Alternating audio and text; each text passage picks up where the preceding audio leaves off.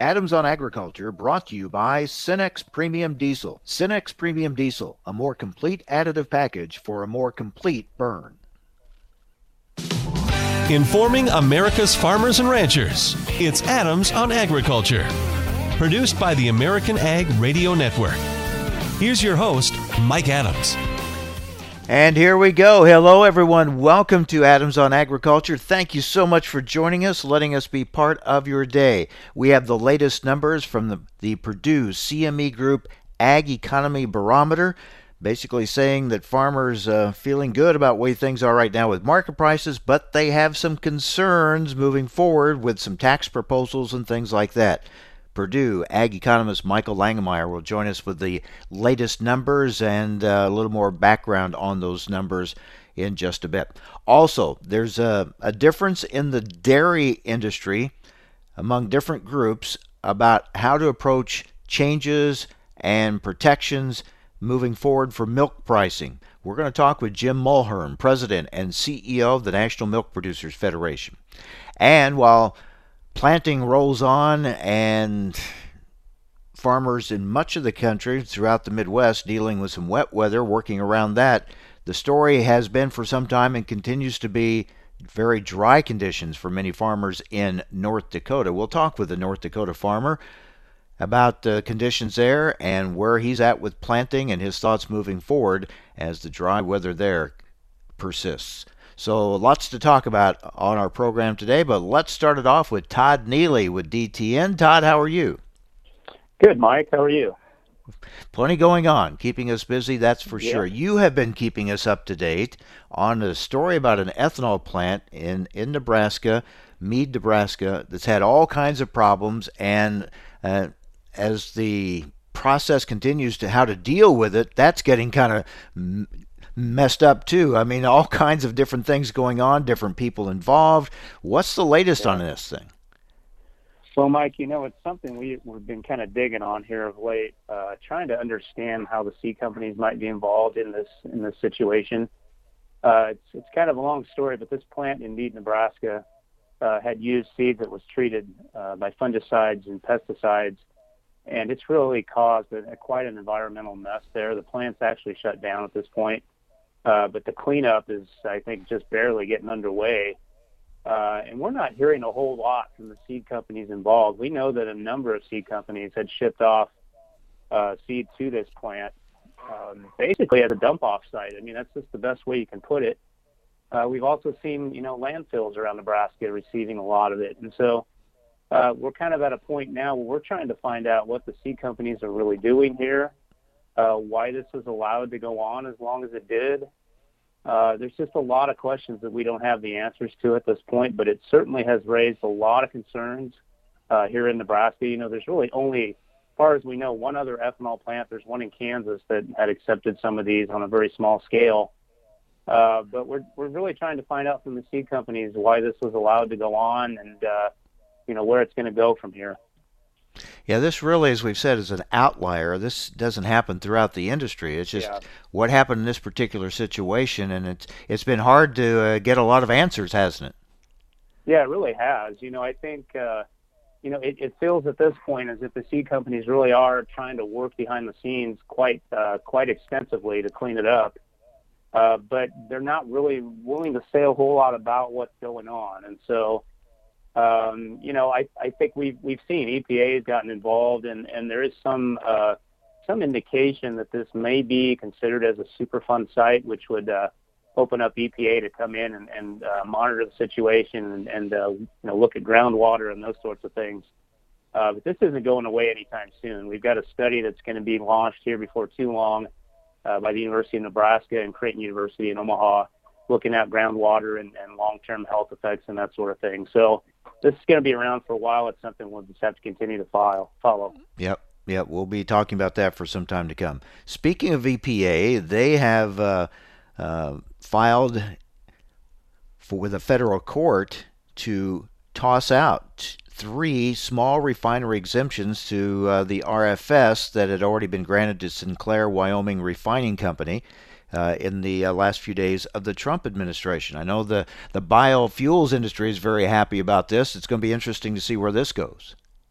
Yeah, you know, and Mike, one of the things I think that we've seen just with this particular case in general is that, uh, you know, the EPA really has done a complete 180 on how it looks at these at these exemptions. You know, we saw them argue before the Supreme Court last week, uh, defending the 10th Circuit ruling back in January 2020, and they seem to be willing to really go to the wall here in, in a change of policy. Uh, you know, a lot will depend on that Supreme Court case, obviously.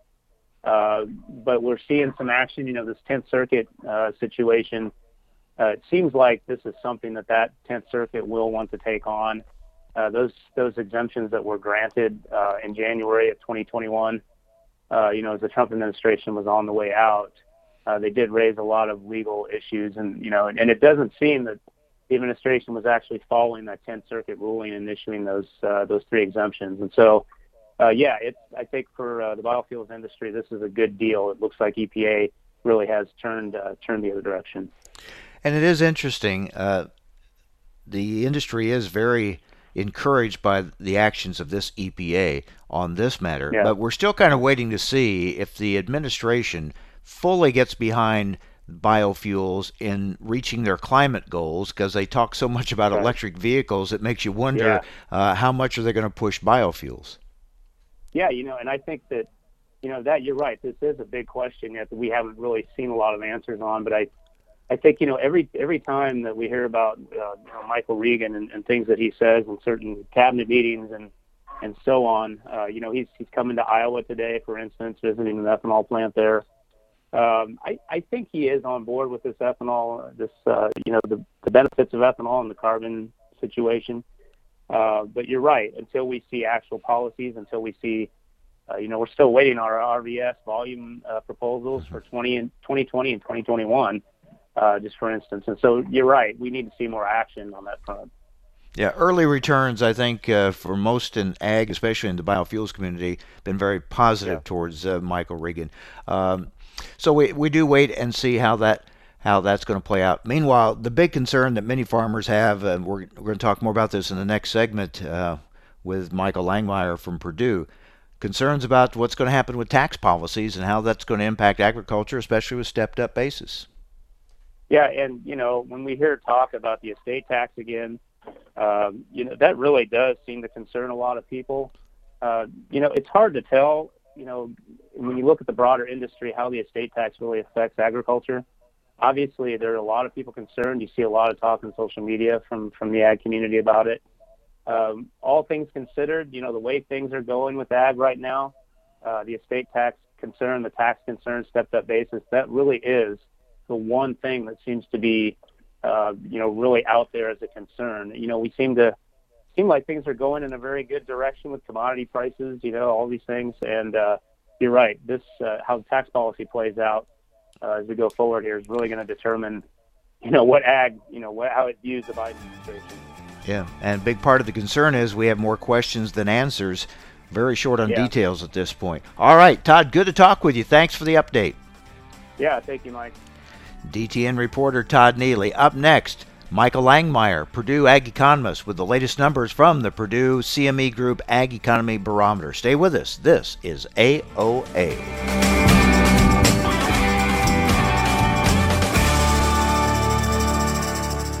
Adams on Agriculture brought to you by Cenex Premium Diesel. Cenex Premium Diesel, diesel that doesn't mess around. When it comes to the crops you plant, we know that you want to maximize the yield of each seed. In order to do that, you need every plant to emerge on the same day. The problem is, you don't know if this is actually happening. We understand what it's like to be in the cab at harvest wondering why a field is yielding lower than expected, which is why we're offering you our free emergence flagging kit. Here's how it works go to precisionplanting.com forward slash free and request your free emergence flagging kit. We'll send you a kit that includes multiple colored flags, a seed digger, and instructions. The first day your plants start coming up, follow the kit instructions to flag the new emergers each day. You'll gain a much clearer picture of how consistently your plants are emerging. Get your free emergence flagging kit today at precisionplanting.com forward slash free. Don't wait. Kits are limited. That's precisionplanting.com forward slash free for your free emergence flagging kit. Join us every Tuesday for Around the Table, brought to you by CHS, where we take a close look at the benefits of cooperative ownership. Every week, we'll host a new guest and discuss how you can get the most from working with your local cooperative. And we'll learn why farmers and ranchers just like you choose cooperatives to help them persevere and prosper. So be sure to tune in each Tuesday or visit cooperativeownership.com to learn more. Did you know that biodiesel reduces carbon emissions by 74% on average? It's the best option available today for states and cities across America looking to immediately cut carbon emissions. It's an important contribution from America's farmers to meeting the nation's carbon reduction goals right now. That's why we say biodiesel is better, cleaner, now. Learn more by visiting bettercleanernow.com, brought to you by the National Biodiesel Board in partnership with soybean farmers and their checkoff program. Through the years, you've really kept up with the times. You're on social media. Like, like, dislike, block. Maintained your health. 10,000 steps. I'm a beast. You even programmed your own smart home. In 10 minutes, remind me that I'm a genius. In 10 minutes, I'll remind you that you're a genius. If you can do all that, you can definitely save for retirement. Just go to aceyourretirement.org, a free online tool sponsored by AARP that can help you get on track with your retirement savings no matter your age. At aceyourretirement.org, you'll meet Avo, the friendly digital retirement coach, and in just three minutes, get personalized recommendations to help boost your retirement savings. They're easy to understand and work with your lifestyle. It's quick, easy, and free. Plus, it's brought to you by AARP, so you know they got your back. You are a genius. Take charge of your retirement. Go to aceyourretirement.org now. That's aceyourretirement.org. A message from AARP and the Ad Council. Adams on Agriculture brought to you by Cenex Premium Diesel. With Cenex Premium Diesel, you can count on a diesel that will keep your operation in top shape.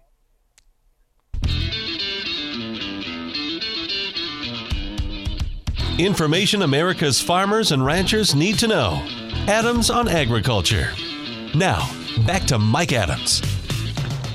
Each month, we get the latest Purdue CME Group Ag Economy Barometer numbers from Purdue ag economist Michael Langemeier, and he joins us now. Michael, uh, for a report that doesn't have a lot of change in the numbers from this month to last, uh, still there's a lot in here. I think as we kind of read between the lines, unpack this a little bit, and you give us uh, some background on this, I think there's uh, these numbers tell us a lot this month.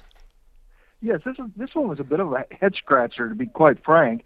I mean, the index is very similar to what it was in March at 178. It was 177 in March. But one of the things that was really surprising to me is the index of current conditions uh, declined this month, and the index of future expectations increased. And when we look at questions related to the index of current conditions, there were some real mixed signals. On questions such as, do I think my financial performance is going to be better this year compared to last year? Uh, overwhelmingly, uh, people said yes. Uh, certainly, there's a lot of optimism about land values in the next year. Uh, close to two thirds think that land values are increase in the next year. But but one of the things that that was really curious to me is the the Farm Capital Investment Index, which which keeps track of uh, uh, people's sentiment about buying machinery and, and buildings, actually declined. And and I, I'd like to talk about that a little bit further, if I may. Yeah, let's get into that. Uh, why do you think that's the case? I, I think there's a couple things going on there, perhaps, and, and we're going to try to ask some more detailed questions in the next survey uh, to try to get a better handle on this. But I, I think there's some upward pressure in input input costs, and including uh, used used machinery in particular. But but I think uh, just as importantly, if not more importantly, I think there's quite a bit of, of price inflation related to buildings and grain bins.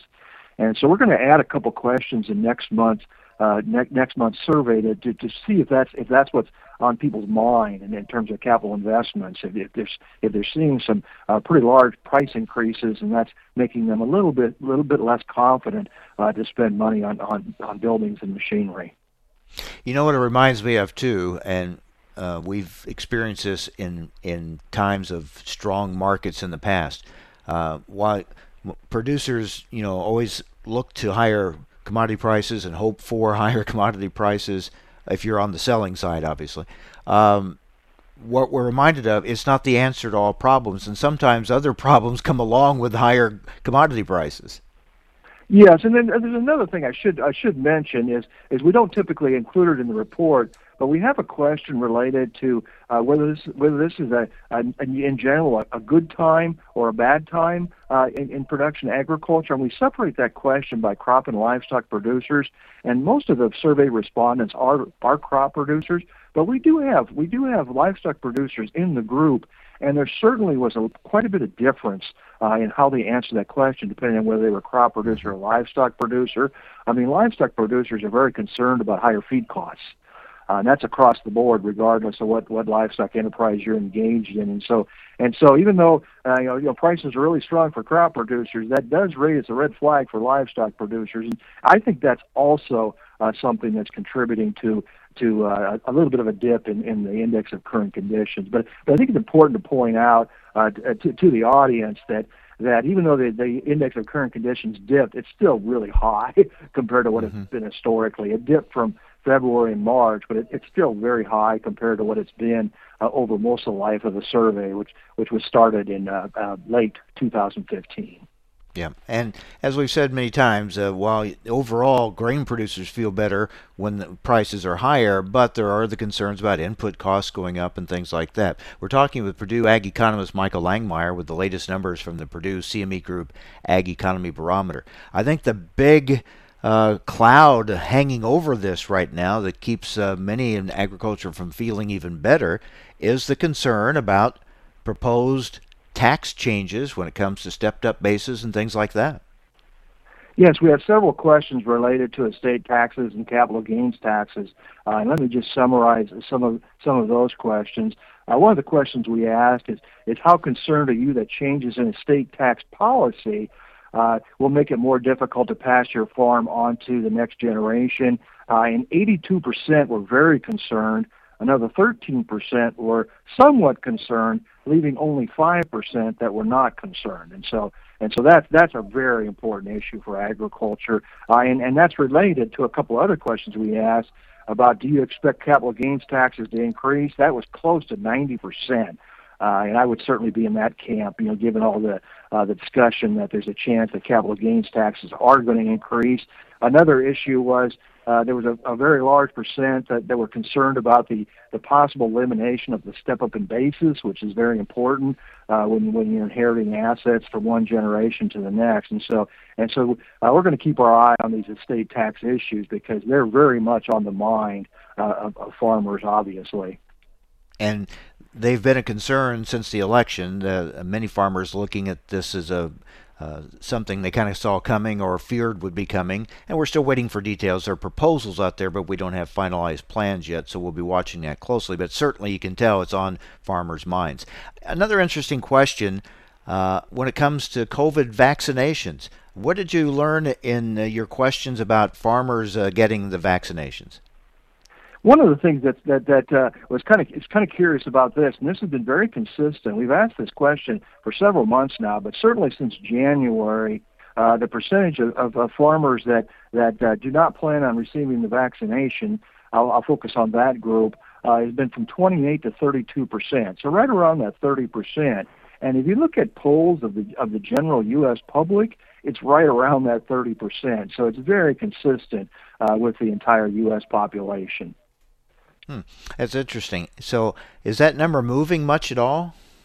No, it, it isn't. It, it was a, it's a, it was a little higher, uh, you know, back when we started asking the question last fall. But it, it was it was never real high. It might have been a third to thirty five percent.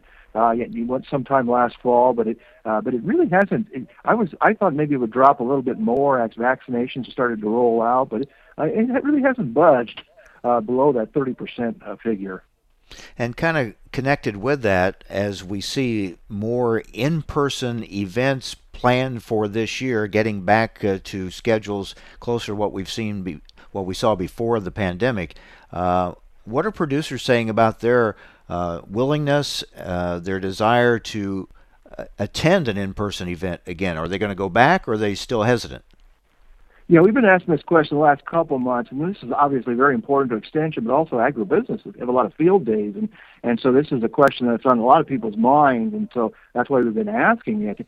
Uh, and and the good news uh, for people that want to hold in-person events that uh, 72% are more likely to attend uh, an event, in-person event this summer or fall. So that's that's quite a bit higher than when we, we've asked that before. Uh, the the other side of that, though, there still is a group that's not comfortable coming back, and so what that tells me, you know, I'm you know I'm in primarily an extension, is we're gonna we're, we're gonna go back doing some in-person events, but we're gonna have to continue uh, to provide some online educational programming. Uh, because there is a group that, that either got used to uh, the online programs or, or really would rather do an online program, you know, even if they think it's safe.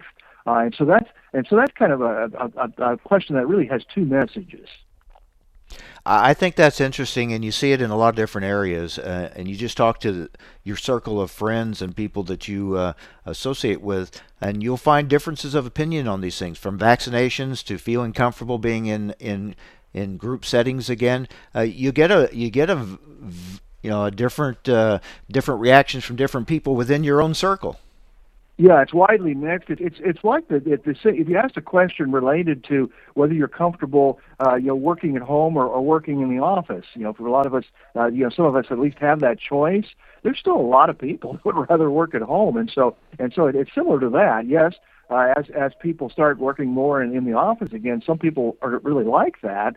Uh, they want they they they like that opportunity to go back to the office.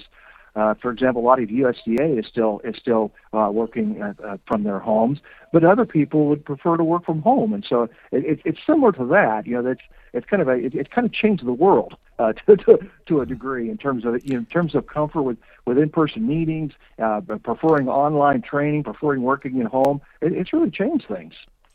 Michael, thanks a lot. I think uh, of all the uh, times we've talked about the, the, the new numbers from the uh, barometer, I think this month's may hold more information and, and open some windows to looking at the people's views on things more than many of those in the past. There's just so much in here. Thank you so much for being with us. Yep.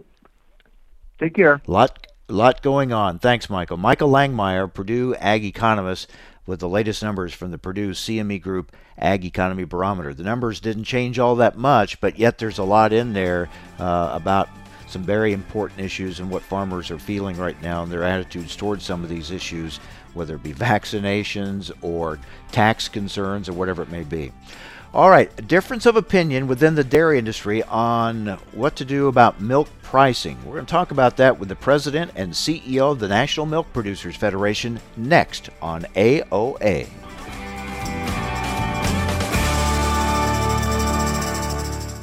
Cenex Premium Diesel comes with a more complete additive package for a more complete burn to optimize performance in all engines. When it comes to the crops you plant, we know that you want to maximize the yield of each seed. In order to do that, you need every plant to emerge on the same day. The problem is, you don't know if this is actually happening.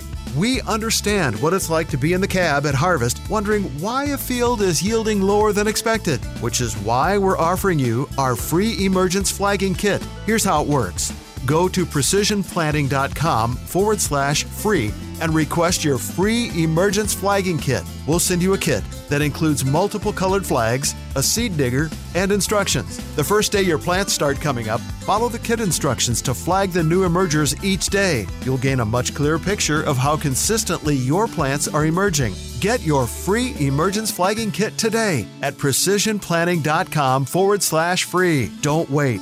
Kits are limited. That's precisionplanting.com forward slash free for your free emergence flagging kit. You're listening to Adams on Agriculture for the American Ag Network. I'm Kirsten Rahl. Brazil's dry weather was the reason for the higher corn market. In addition, markets are trading on the likelihood the Brazilian drought continues. U.S. plantings came in at 46% complete on the corn side and 24% on beans, some of the fastest progress in history. Winter wheat ratings were at 48% in good to excellent condition, down by 1% on the week and 6% below normal. It looks like much of the corn and wheat belts are expected to get good rains out of this week's widespread systems. On the Board of Trade, July corn trading 21 and a half cent higher at 701. The September contract up 18 and a fraction at 610. For soybeans, the July contract up 24 and three quarters at 1548 and a half cent. The August contract up 25 and a half cent at 1492 and a half cent. For wheats, Chicago wheat July up 12 cents at 730. Kansas City wheat July up 15 at 703 and a half cent. Minneapolis spring wheat July up 11 and three quarters at 770 and a half cent. The September contract up 11 and three quarters at 774. For livestock, we are seeing mostly lower futures this morning. June live cattle anticipated lower cash in the near term. However, strong demand and higher box beef may make this price look too cheap. Feedlots are hoping for at least steady prices this week. Hogs are certainly showing no bounds as strong demand and tight supplies keep packers aggressive. Consumers show no indication of price resistance. June lean hogs trading 2 cents higher at 112.67. The July contract up 47 at 112.55. For feeder cattle, the August contract down 207 at 144.72. The September contract down $1.82 at 147.35. For live cattle, the June contract down 40 cents at 114.87. The August contract down 40 cents at 117.95. I'm Kirsten Rawl. Vision loss is not something that you feel until it happens. Most people lose their vision from diseases like macular degeneration and glaucoma, not at birth. With macular degeneration, you lose your central vision. You have a blind spot right in the center of your face, so I can't actually see your face. So even that little circle in which I could see became a big blur. I was 65 when I first was diagnosed with glaucoma. There were no symptoms. I had no headaches. Three million Americans have glaucoma, and half don't even know it. 11 million people in the United States have macular degeneration. You lose mobility, independence, changes your entire life. So many eye disorders can be treated if caught early. My husband tells me that I have beautiful brown eyes, and I don't want to lose that. Make a plan today to get your eyes checked. Visit brightfocus.org to learn more. Adams on Agriculture brought to you by Cenex Premium Diesel. Cenex Premium Diesel, a more complete additive package for a more complete burn.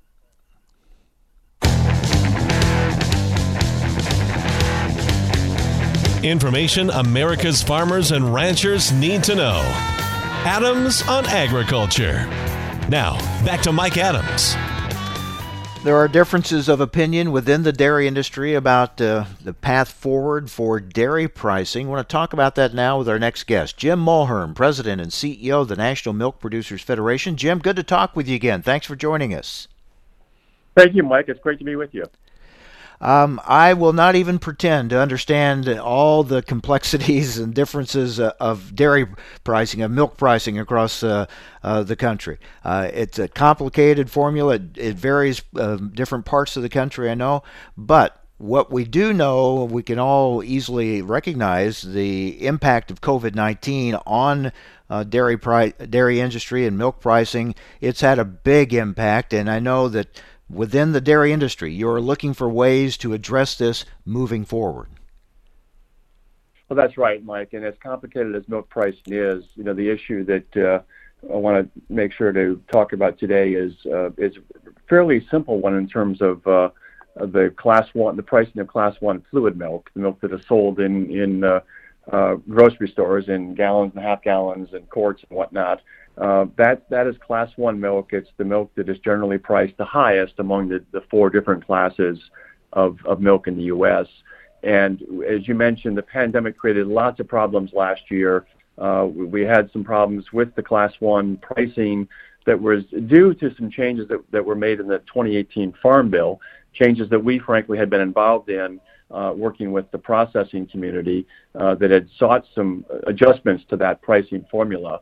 Uh, the result of that was that last year, uh, the changes that were made um, had the unintended consequence of costing dairy farmers over $725 million in lost revenue uh, because of the, impact of COVID and how that threw the, all of the, the milk pricing um, out of whack. So, What you are proposing is to adjust the mover for fluid milk every two years based on conditions over the prior 24 months, with the current mover remaining the floor. Is that right? That's right. In essence, Mike, that's what it is. And I, know it's it's uh, it sounds complicated. Let me try to strip it down to um, uh, make it as as simple as I can. Uh, prior to the 2018 Farm Bill, uh, for the previous um, 17, 18 years, fluid milk was priced uh, at the the higher of either Class Three or Class Four. A differential was added in each of the federal milk marketing orders around the country added to the, the higher of class three or class four in that particular month, that set the class one price. The, that was working fine for dairy farmers. We didn't have any need to change that pricing structure. A concern arose from the, the, the fluid handlers, the fluid processors running the, the, you know, the fluid plants, that given the fact that it was the higher of class three or four, it made it very difficult for them to do risk management on their class one. They couldn't hedge price because they didn't know from month to month what was going to be the mover. Uh, they talked to us about the negative impact they thought that was having on retail milk sales. Well, all of us want to make sure we're selling all the fluid milk we can. So we sat down with the processing community to try to work out something that would that would address their concerns on the inability to hedge, and that's where this formula change came up in the 2018 Farm Bill that used the average instead of the higher of the average of class three and four, plus plus a, a factor that represented the value that the higher of had meant to producers over the previous 17, 18 years. And that amount was 74 cents per hundredweight. That was the new formula put in place in 2018 Farm Bill. It worked fine, uh, generally fine in 2019. I think it could have worked uh, well into the future because it was designed to be revenue neutral. It wasn't to be advantage one side or the other, be revenue neutral. The problem was that the pandemic threw it out of whack completely, and dairy farmers were the ones who took the took the hit to the bottom line. We're talking with Jim Mulhern, President and CEO of the National Milk Producers Federation. Jim, I mentioned there's a difference of opinion or approach within the dairy industry. And as you know, the Dairy Business Association, Edge Dairy Farmer Cooperative, the Minnesota Milk Producers Association, and the Nebraska State Dairy Association announced their proposal uh, for reform. They're calling it Class 3 Plus. They say it would be a long term fix to some of these uh, pricing problems we've been talking about, not just correcting uh, issues that have been that have come up in the past year or two. Uh, what are your thoughts, your reaction to their approach? Well, I would say two things, Mike. Um, one, to, the first point, there will be proposals coming out to address this situation. I frankly expect others as well, and that's what a federal order hearing process is all about. So we will make our proposal. It'll go into USDA likely this week. Uh, if USDA decides to move forward, and we'll be asking for a federal order, a national federal order hearing that will look specifically at the Class 1 price mover, not all Class 1 issues, not all federal milk marketing order issues, because uh, that would be a, a hearing that uh, would, would take a long, long time and have, uh, uh, you know, it could be a couple of years to complete something like that. This is a rifle shot approach to deal with a specific issue that arose, uh, became clear, clearly a problem uh, from the pandemic last year, a rifle shot to fix that. And USDA will decide if they want to take this issue to a hearing. And in doing that, they will take testimony from other interested parties. Anybody can offer a proposal to deal, you know, to address this issue. So I expect others. Um, the point, the, one of the points you mentioned was that um, uh, that the the class three proposal um, addresses the situation in the future. I think the shortcoming of that approach, from my understanding of it, is it does nothing to recoup the losses the producers suffered last year. It was over $725 million. Those losses, frankly, are still accruing because the mover still is underwater from what it would have been uh, using the old higher of formula. What we're trying to do is recoup those and address it going forward. Our proposal would adjust, adjust that class one mover every two years on a biennial basis, and it would essentially be a true up to make sure that the formula is revenue neutral. That is, I think, one of the strengths of our proposal is it addresses both the, the losses last year and will be an ongoing adjustment every two years. USDA would adjust that class one mover to make sure that the, the program is revenue neutral. Secretary Vilsack, certainly very familiar with the dairy industry, uh, recently said that given the division within the industry, he felt it was too soon to make a change in the pricing formula. Are you concerned about that? No, I'm not. I think the Secretary was speaking in general terms uh, about the the overall situation in the industry. We haven't made any proposal yet. Um, when we come forward, um, that will be something the department can consider. Um, this this federal order hearing process is one that is an administrative process um, that the uh, the dairy division uh, within the um, USDA's Agricultural Marketing Service will look at our proposal. They'll decide um, if the issues that we raise merit taking to a hearing. Uh, if they do, they will conduct that hearing by an administrative law judge. It is an administrative proceeding uh, to address this. So all those views will come forward and be part of a hearing process. USDA will take that hearing record, examine it, and they'll render the decision.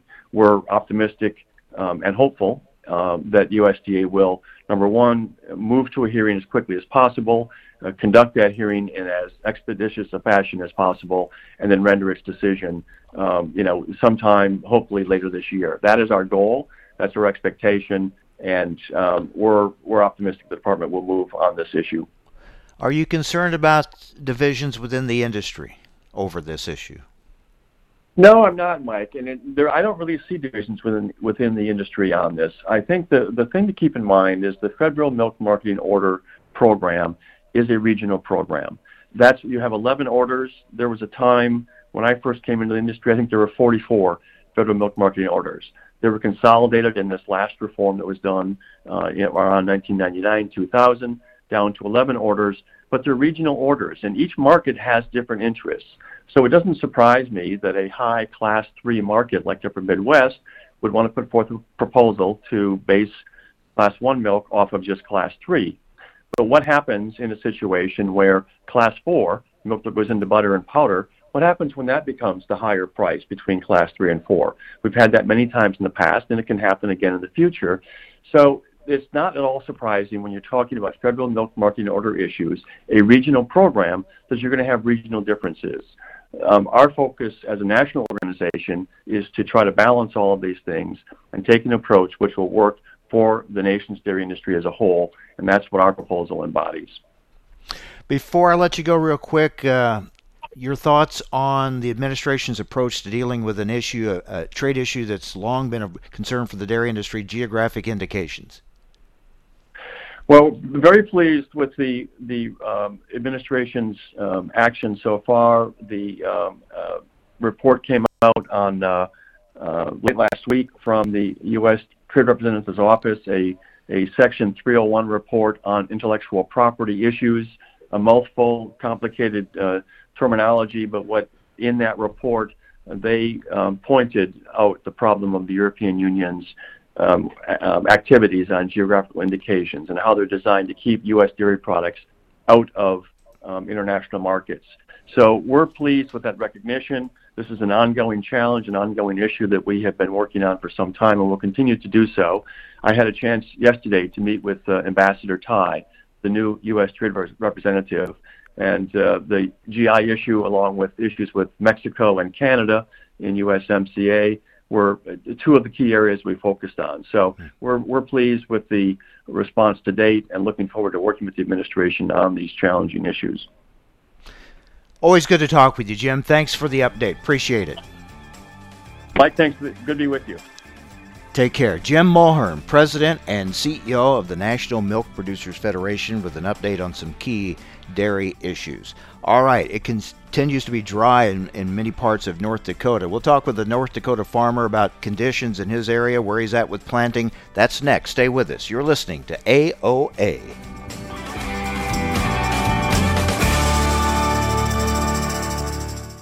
Adams on Agriculture brought to you by Cenex Premium Diesel. Cenex Premium Diesel, diesel that doesn't mess around. Through the years, you've really kept up with the times. You're on social media. Like, like, dislike Block. Maintained your health? 10,000 steps. I'm a beast. You even programmed your own smart home. In 10 minutes, remind me that I'm a genius. In 10 minutes, I'll remind you that you're a genius. If you can do all that, you can definitely save for retirement. Just go to aceyourretirement.org, a free online tool sponsored by AARP that can help you get on track with your retirement savings no matter your age. At aceyourretirement.org, you'll meet Avo, the friendly digital retirement coach, and in just three minutes, get personalized recommendations to help boost your retirement savings. They're easy to understand and work with your lifestyle. It's quick, easy, and free. Plus, it's brought to you by AARP, so you know they got your back. You are a genius. Take charge of your retirement. Go to aceyourretirement.org now. That's aceyourretirement.org. A message from AARP and the Ad Council. Vision loss is not something that you feel until it happens. Most people lose their vision from diseases like macular degeneration and glaucoma, not at birth. With macular degeneration, you lose your central vision. You have a blind spot right in the center of your face, so I can't actually see your face. So even that little circle in which I could see became a big blur. I was 65 when I first was diagnosed with glaucoma. There were no symptoms. I had no headaches. Three million Americans have glaucoma, and half don't even know it. 11 million people in the United States have macular degeneration. You lose mobility, independence, changes your entire life. So many eye disorders can be treated if caught early. My husband tells me that I have beautiful brown eyes, and I don't want to lose that. Make a plan today to get your eyes checked. Visit brightfocus.org to learn more. This is Around the Table, where we explore the benefits of cooperative ownership. Our guest today is Tara Haskins from AgriSafe Network, here to talk about evaluating personal health and well being for Mental Health Awareness Month. Tara, farming, of course, is full of personal and professional challenges. What's the importance of Mental Health Awareness Month specifically for the ag community? That's a great question. And I want to say Mental Health Awareness Month is an opportunity for us to focus on the importance of this aspect of health. But the reality is, is that AgriSafe programming has been working in mental health all year long and will continue to do so. Mental health is really vital to overall total farmer health. And unfortunately, the belief may still persist that mental health and physical health are not dependent on one another. And yet, that relationship can't be more connected. In fact, productivity in agriculture requires a sound mind and a body. And I think it's important to remember that when one or both of these are not functioning fully, your work and your business can suffer. Uh, and you said one that many times people are reluctant to address. But as you pointed out, there are resources available mm-hmm. and where people can learn more about mental health and well being, right? But AgriSafe recommends that you go to the National Library of Medicine for health information. And the reason why is because that information is evidence based, research based. There are no ads. It's all just free information for you. Medline Plus has a lot of good information if you have questions about maybe a specific mental disorder or medications the one I love on their website is they have a great sheet on what does counseling look like because that might be the big barrier if you're afraid to, you know, seek out a counselor. And so understanding what counseling really is can sometimes relieve some of that fear. That's Tara Haskins from AgriSafe Network. Thanks for joining us around the table. Learn more about the benefits of co-op ownership from CHS at cooperative ownership. Recently on Adams on Agriculture, well, the date of April 27th had been circled on a lot of calendars for some time now. That was the day for the big Supreme Court hearing on the waiver issue for the renewable fuel standard. Well, we had an interesting session before the Supreme Court as justices had some hard questions, a hard line of questioning for both sides, both the refiners and the biofuels industry. Here to talk about it is Jeff Cooper, President and CEO of the Renewable Fuels Association. Jeff, what was your takeaway? there seemed to be a good understanding that the law is very clear that this exemption was meant to be temporary for small refiners, and the law does not allow EPA to extend exemptions that have lapsed. So you can't extend something that doesn't exist, and there did seem to be a good recognition and appreciation of that argument. This program was, was always meant to funnel down the number of small refineries that are exempt from these requirements year by year. For the information important to rural America, join us on Adams on Agriculture. Adams on Agriculture brought to you by Cenex Premium Diesel. With Cenex Premium Diesel, you can count on a diesel that will keep your operation in top shape.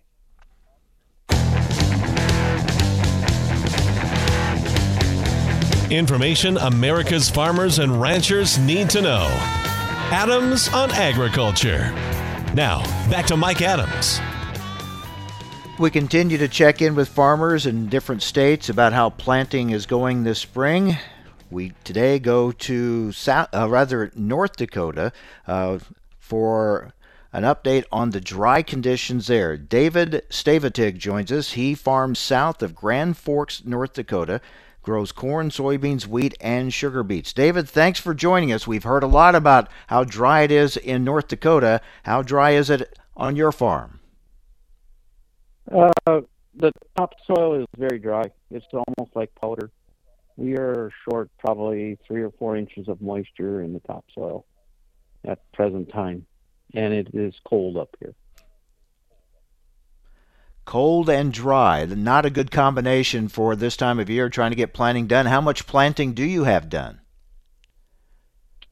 Oh, uh, I would say probably 85% of the sugar beets are in. Uh, probably 40% of the corn is in around here.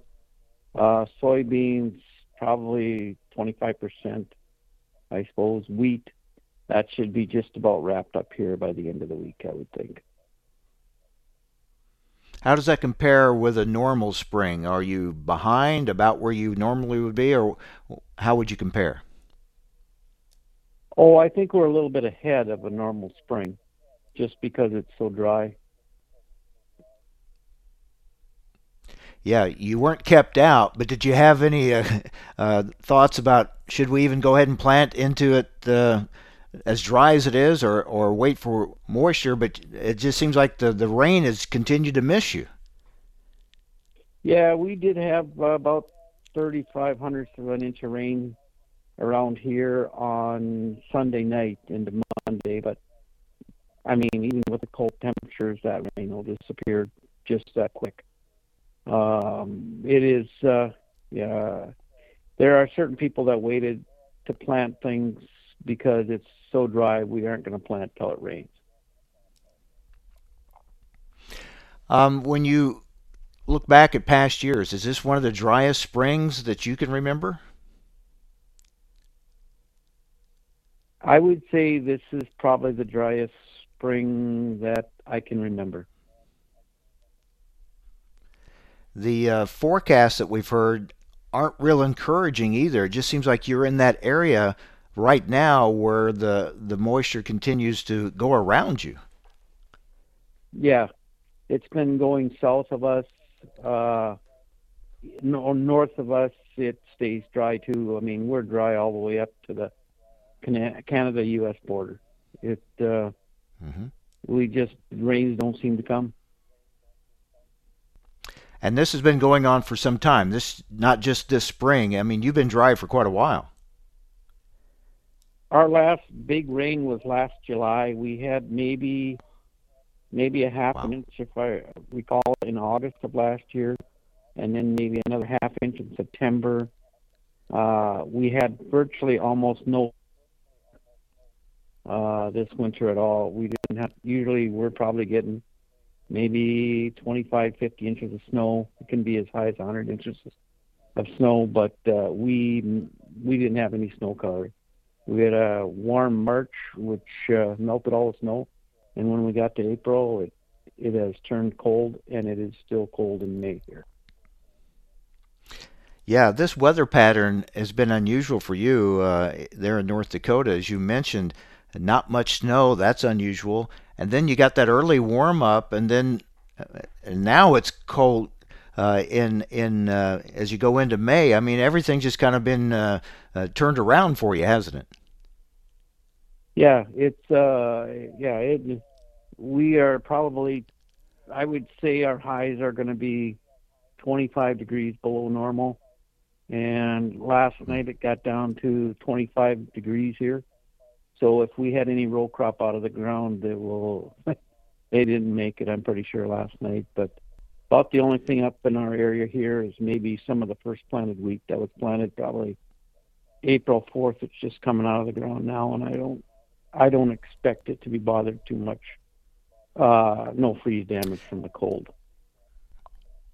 Wow, I mean, it's one thing to deal with drought and and plant into super dry conditions, but then to have a freeze come along on top of it, to uh, you're you're fortunate that crops aren't further along than they are, as you said. I mean, that's that's kind of a double whammy here so early in the year. Yeah, for my outlook is we are not going to have an exceptional uh, above average crops. We will be probably below average crops. I'm pretty sure. I'd, we'd have to have timely rains. I mean, every time, you know, we'd have to have third to a half inch every week if we don't get any bigger rains than that. And if we hit June or July where it gets hot and don't have any moisture, our crops will definitely suffer. Yeah, as we all know, when you get in one of these extended dry periods, you can't make it up quickly. It it it occurred over a period of time. It's going to have to you come out of it over a period of time. So, as you said, you're going to be counting on those uh, those rains at the right time just to get you by. Just kind of each one to carry you to the next one, right? Yeah, yeah. We we will definitely need So- rain, timely rain. If we do not get that, it just isn't going to be a very good crop. Every year when a farmer plants a seed, it's with faith and hope that it's going to turn out well. But when you're planting it into dry ground and then see a freeze come, uh, that really you, you're having faith that it's going to make it through.